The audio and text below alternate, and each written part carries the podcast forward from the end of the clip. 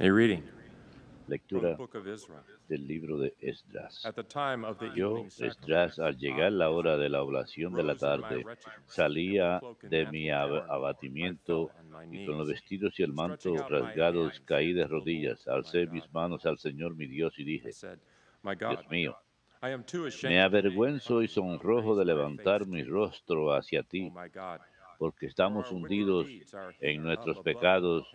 Y nuestro delito es tan grande que llega al cielo. Desde los tiempos de nuestros padres hasta el día de hoy, hemos sido gravemente culpables y por nuestros pecados nos entregaste a nosotros, a nuestros reyes y a nuestros sacerdotes en manos de reyes extranjeros y la espada al cautiverio, al saqueo y al aprobio, como ocurre hoy. Pero ahora, en un instante, el Señor, nuestro Dios, se ha compadecido de nosotros, dejándonos algunos supervivientes y otorgándonos un resto en su lugar santo. Nuestro Dios ha iluminado nuestros ojos y nos ha reanimado un poco en medio de nuestra esclavitud. Porque éramos esclavos, pero nuestro Dios no nos abandonó en nuestra esclavitud, nos granjeó el favor de los reyes de Persia y nos dio has para levantar el templo de nuestro Dios y restaurar sus ruinas, concediéndonos un vallado en Judá y Jerusalén. Palabra de Dios, te alabamos, Señor. Bendito sea Dios que vive eternamente.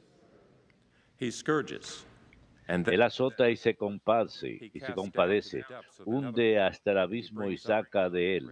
No hay quien escape de su one mano. Bendito sea Dios que vive eternamente. Praise him, you children of Denle gracias, israelitas, ante los gentiles, porque Él nos dispersó entre ellos. Proclamen allí su grandeza, ensálcenlo entre todos los vivientes. Bendito sea Dios que vive eternamente. Verán lo que hará con ustedes. Le darán gracia a boca llena, lo bendecirán al Señor de la justicia y ensalzarán al Rey de los siglos. Bendito sea Dios que vive eternamente. Yo le doy gracias en mi cautiverio. Anuncio su grandeza y su poder. Bendito sea Dios que vive eternamente. Bendito sea Dios que anunció su grandeza y su poder a un pueblo pecador. Bendito sea Dios que vive eternamente.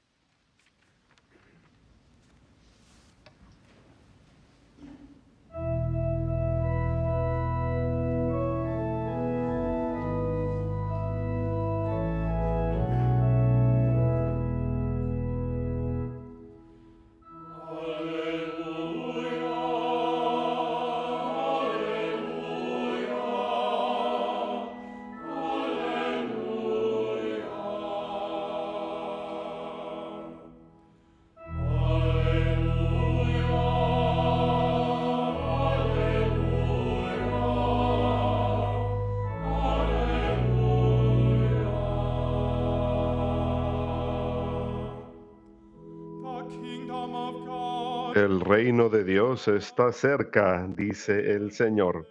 Arrepiéntanse y crean en el Evangelio.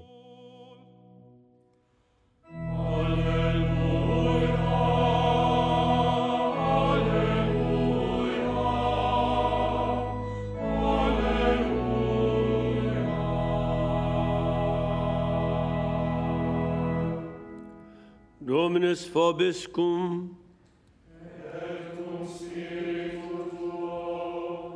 Lectio Sancti Evangelii secundum Lucam.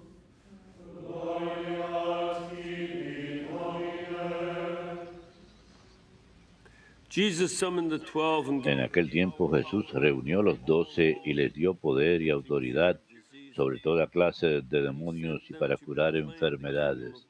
Luego los envió a proclamar el reino de Dios y a curar los enfermos, diciéndoles, no lleven nada para el camino, ni bastón, ni alforja, ni pan, ni dinero, tampoco lleven túnica de repuesto. Quédense en la casa donde entren hasta que se vayan de aquel sitio. Y si alguien no los recibe, al salir de aquel pueblo, sacúdanse el polvo de los pies para probar su culpa. Then they set Ellos out se pusieron en and went camino from village to y village, fueron de aldea en aldea, the good news, anunciando la buena noticia y everywhere. curando en todas partes.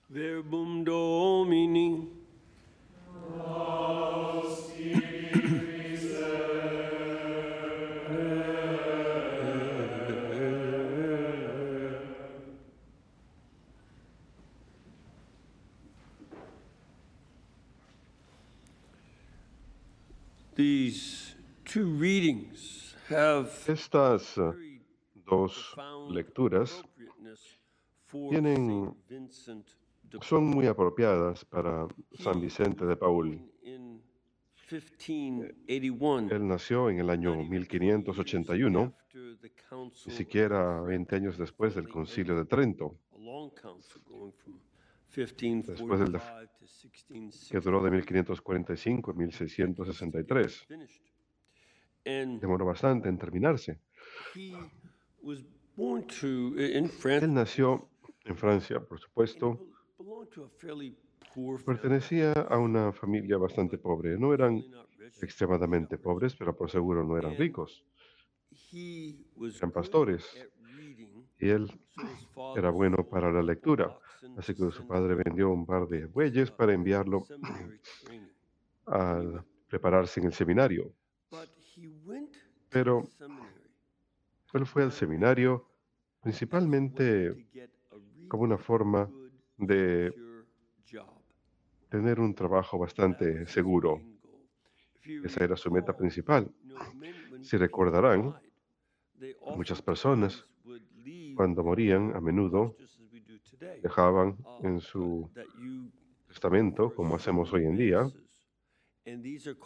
pedían que celebraran cierto número de misas, les llamaban beneficios, y rezaban por esa familia cada día. Celebraban una misa por ellos y a menudo las capillas de las iglesias tenían un beneficio adjunto de un número de personas o a veces una familia muy adinerada. También podían dedicarse a hacer otras cosas también. Y Vicente era un hombre muy inteligente y le fue muy bien en los estudios. Estudió en la universidad, que era un lugar muy caótico. Había muchas peleas, algunas se ponían tan violentas que incluso uno de los oficiales fue matado por uno de los alumnos en una reyerta. No estamos hablando de la época moderna, estamos hablando de los años 1590. Así que ese es el tipo de situación en que él fue ordenado como sacerdote a los 19 años de edad. Una de las reformas del concilio de, Trenta, de Trento fue que uno no podía ser ordenado sacerdote sino hasta que cumpliese 24 años. Pero él había terminado sus estudios, era muy inteligente, así que lo ordenaron, pero iba contra la ley canónica, permitirle tener una parroquia y recibir uno de esos beneficios. Era demasiado joven. Así que él regresó a, a estudiar más y cuando se enteraron que uno de los patrones había muerto y le había dejado una propiedad, él navegó para ir a recibir la propiedad, las escrituras y todo ello. Mientras iba navegando en el Mediterráneo, unos piratas bárbaros tomaron la nave y lo tomaron de esclavo junto con los demás pasajeros. Esto era típico. La guerra continua entre los turcos y las diferentes naciones turcas. aún estaba ocurriendo. De hecho, la batalla de, de Panto todavía recién había sido hace un poco tiempo y otras batallas aún habían por venir. Esa guerra realmente no terminaría sino hasta que los turcos finalmente fueron derrotados en Viena y Hungría, unos cuantos años después que murió Vicente. Así que terminó siendo esclavo de un, es- de un pescador y luego de un farmacéutico. El farm- el boticario murió y se lo y también tenía un franciscano. eh, él había sido un franciscano que para salirse de la esclavitud se convirtió al something Islam, eh, se casó con tres esposas y había comprado a Vicente. Hay algo acerca de San Vicente que se relaciona a esta primera lectura que tenemos hoy de Esdras. and Es una oración- lo que leemos en la primera lectura es una oración de penitencia durante la época del exilio. Durante, en algún momento en su época de esclavo, Vicente se arrepintió de su actitud tan mundana hacia el sacerdocio, algo que no era fuera de lo común en aquella época. Recuerden que esta era la época del cardenal Richelieu. Richelieu fue el primer ministro, de hecho el segundo en el poder en Francia después del rey, y él estaba ayudando a manipular diferentes guerras. La guerra de los 30 años ocurrió durante aquella época y Richelieu envió dos tinas de oro al rey luterano de Suecia para atacar al país católico de Polonia. Le importaba más la política y no promover la fe. Esta era la era en que San Vicente se arrepintió de su propio deseo de una pequeña participación de ese tipo de eh, egocentrismo. Él no quería ser un pastor de ovejas ni de almas, sencillamente quería dinero y comodidad. Cuando se arrepintió de ello, así como lo hizo Esdras, empezó a ser un muy buen ejemplo para una de las esposas de este ex franciscano. Ella reconoció que el cristianismo era verdadero y reprochó a su esposo por haber dejado su cristianismo. Así que ella, el esposo y Vicente fueron en un bote, se tomaron un bote y escaparon a Francia. Vicente recibió su libertad, el franciscano se reconcilió con la iglesia y regresó a la fe. Y Vicente tomó un enfoque diferente. Dos cosas le afectaban.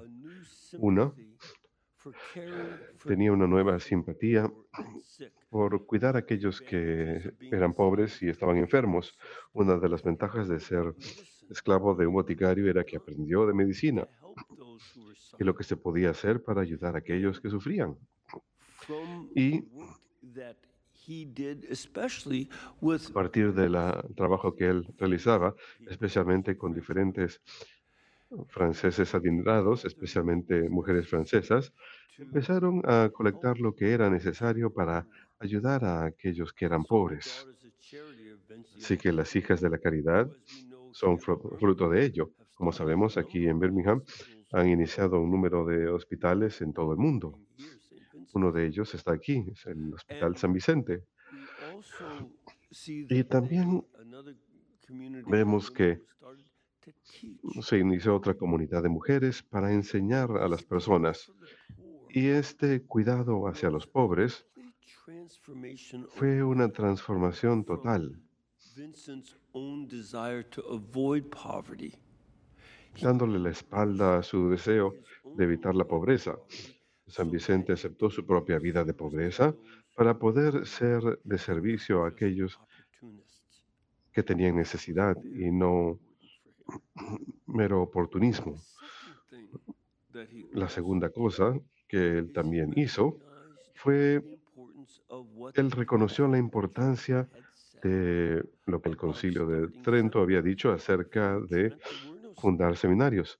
Antes de Trento no había seminarios. Y el consejo hizo un llamado a que abrieran seminarios a que, para que educaran bien a los sacerdotes, pero no tenían personal. Así que él también inició una comunidad de hombres, ahora conocidos como los vicentinos, y ellos se comprometían a la educación de los seminaristas, de manera que no solamente tuvieran la formación académica y las ciencias teológicas necesarias. Les hacía falta saber teología sistemática, y, eh, teología histórica, teología moral, pero los vicentinos se encargaban de formar a los sacerdotes para que se enfoquen en la misión, para que siguieran este evangelio, este evangelio donde Cristo llama a sus doce discípulos a que salgan y sanen a las personas y a que expulsen demonios y a predicar las buenas nuevas y educar sacerdotes en ese ministerio era el enfoque de su labor como orden.